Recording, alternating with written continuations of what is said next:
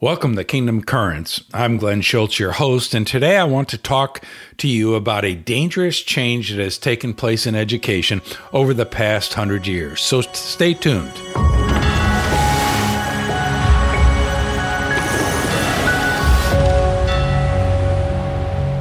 My dissertation at the University of Virginia was a study of the religious beliefs and practices of Christian school graduates. This study was conducted in the early 1990s, and one of the main theses behind the study was that throughout the history of American education, there was always an emphasis on the teaching of moral values when it came to schooling children. The education of children was not just about gaining more and more knowledge. Instead, it was focused on developing strong godly character in men and women.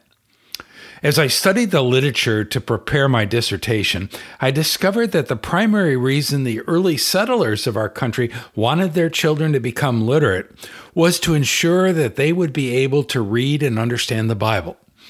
If you go to the Massachusetts School Act of 1647 and the Connecticut Code of 1650, you find that it clearly stated that the chief project of Satan, in their words, was to keep men from the knowledge of the Scriptures.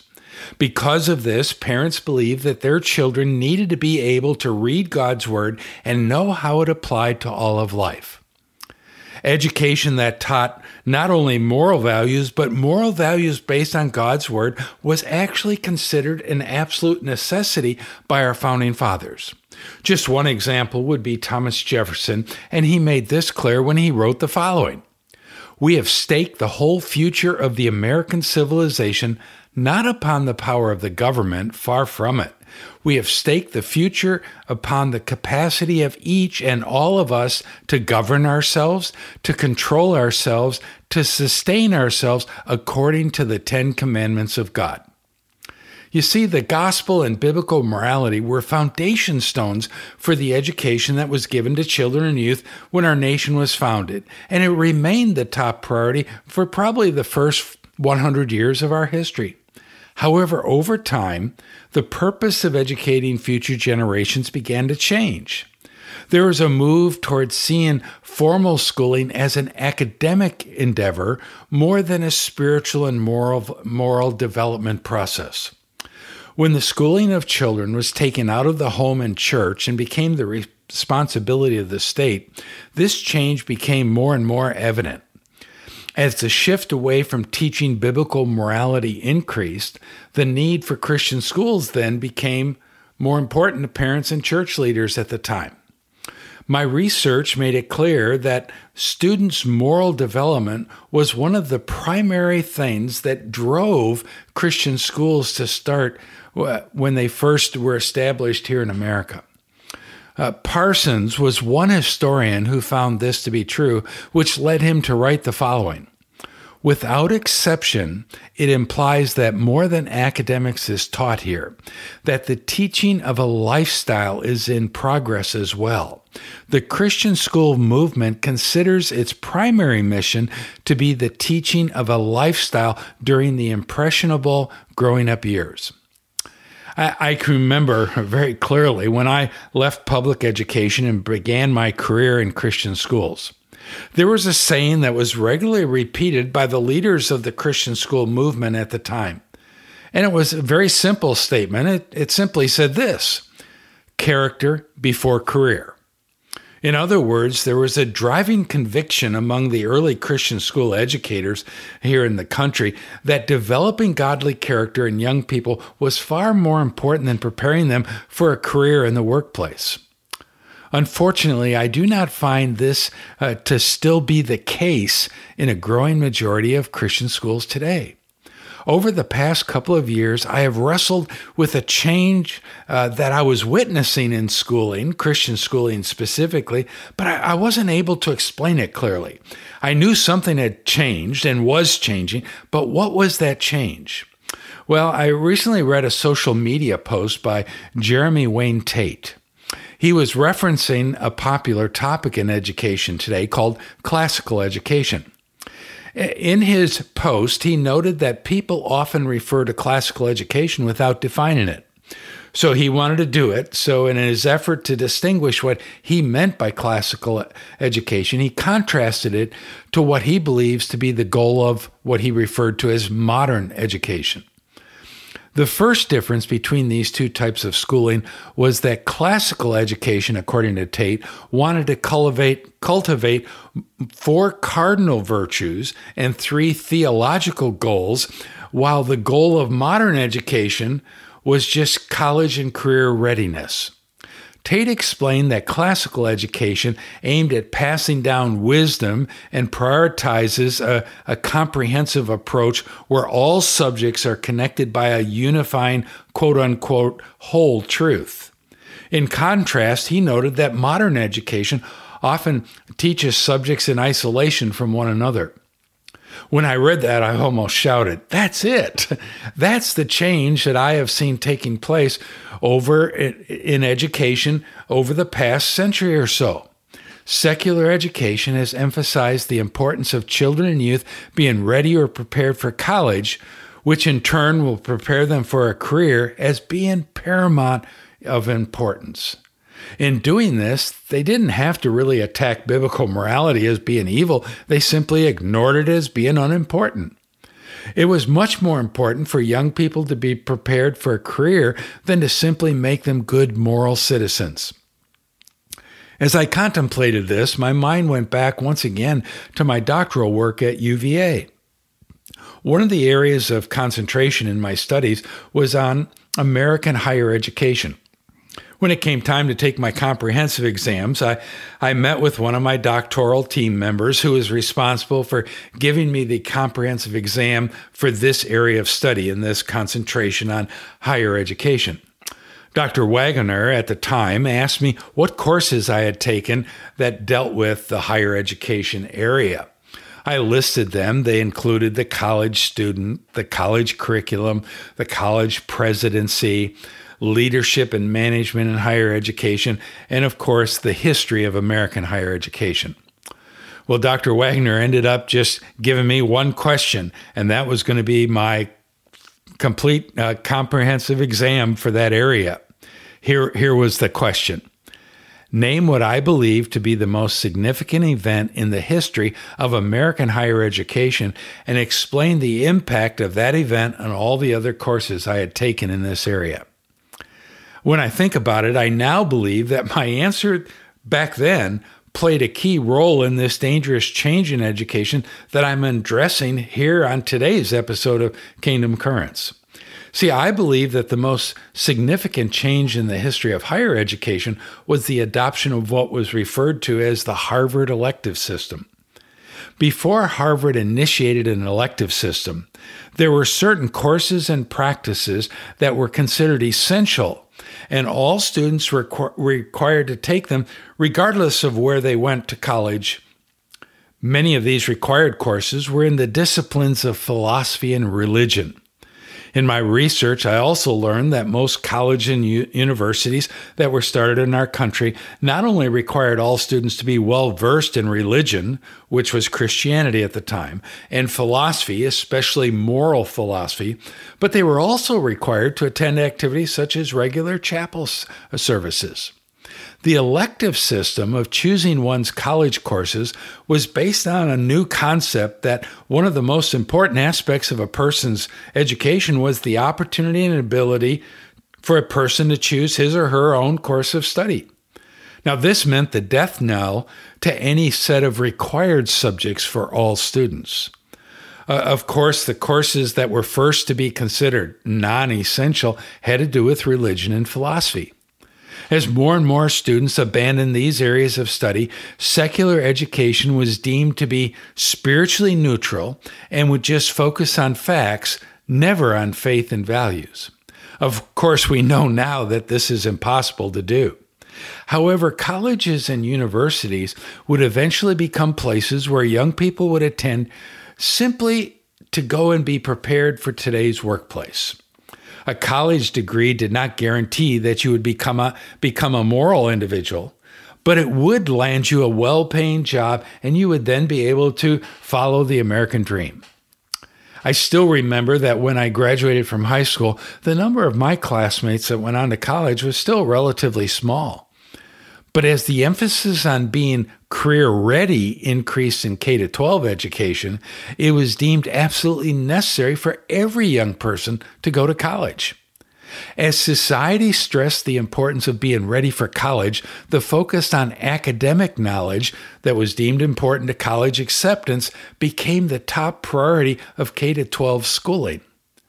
Parents also saw preparation for college to be the single most important goal for the education that they were giving their children. Moral and spiritual development would be something that was done at home and church, but what was really important, these kids had to be able to get to college. This shift in emphasis has gradually crept into Christian schools. Christian schools, of course, still stress the importance of developing godly character in their students. However, the importance of academic excellence in an effort to be college and career prepared has increased significantly over the years. Over the past several decades, Christian schools have faced growing pressure from parents to not only, quote-unquote, keep up, but also, quote-unquote, surpass secular schools, both public and private, in making sure that their children will get into good colleges and universities. It is easy to see that college and career readiness is what is most important to parents when you just hear the questions they ask when considering a Christian school for their children. If you're an administrator at a Christian school, you'll often hear a parent ask, well, is your school accredited? Or are your teachers certified? Do you offer college prep courses, honors classes, dual credit classes? Or how many of your graduates go to college? Or will my child be accepted at such and such? And you just name the university. See, with society stressing the importance of economic prosperity and the pressure from parents to prepare their children for college, Christian school leaders have made academic and technical, athletic, even fine arts excellence their primary focus in too many cases. Now, please don't take me wrong. I believe that most, if not all, Christian school educators still want their students to become godly men and women. I also believe that most parents who enroll their kids in Christian schools, they like the safety and the quote-unquote Christian environment that their children would experience if they went to a Christian school.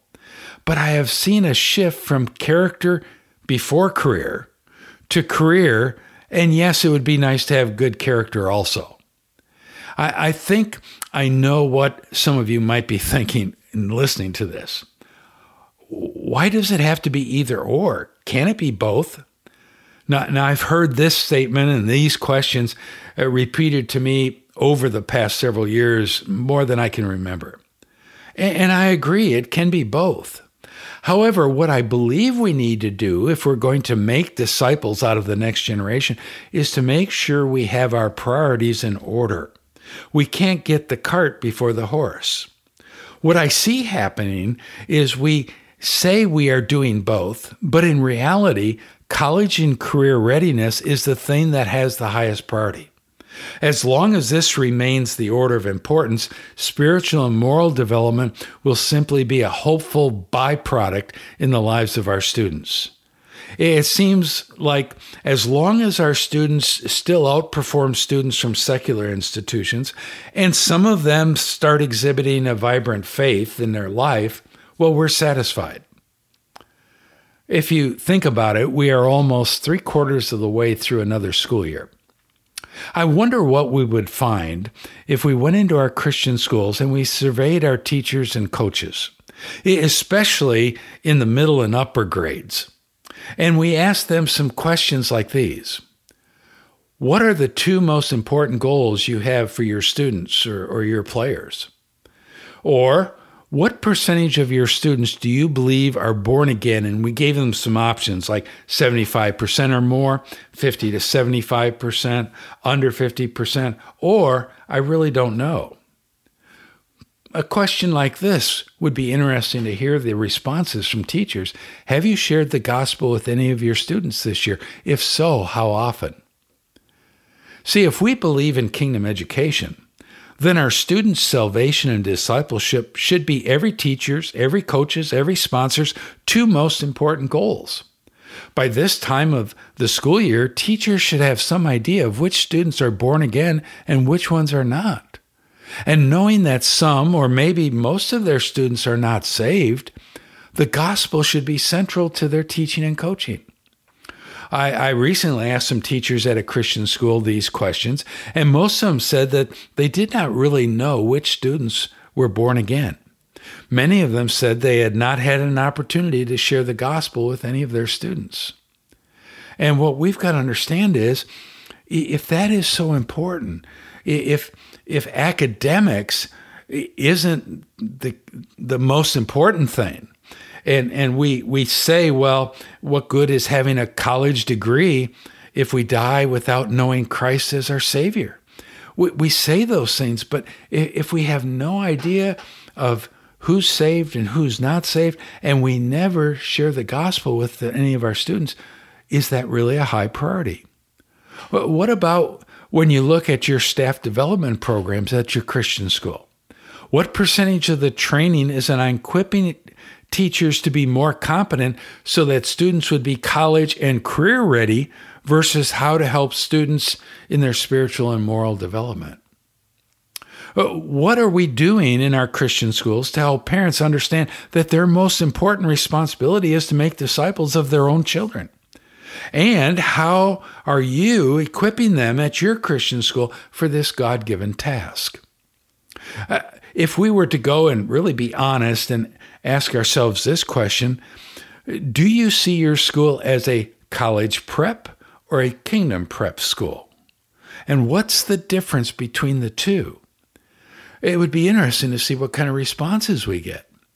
Or do you believe that it is God's will that every single student who comes to your school attend college? And we would say, well, no, we don't believe that. But then the follow-up question is, does your school's educational program support your answer? I understand asking and honestly answering these types of questions may be painful. But we must do so if we're going to build kingdom-focused schools in which God will raise up a generation of young people who know, love, and serve Him. I want to close this episode with the words of Oswald Chambers. I read these, and there's a challenge that he gave a group of young people that he was addressing when they were graduating from this school. Listen to what he said. One student a year who hears God's call would be sufficient for God to have called this school into existence. This school as an organization is not worth anything. It is not academic. It is for nothing else but for God to help Himself to our lives. Is He going to help Himself to us, or are we taken up with the conception of what we're going to be, or the ambitions and goals we have for them? If God wanted to help Himself to the children and students in your home or in your school, have you prepared them in such a way that they would actually hear His call? Or are they merely college and career ready?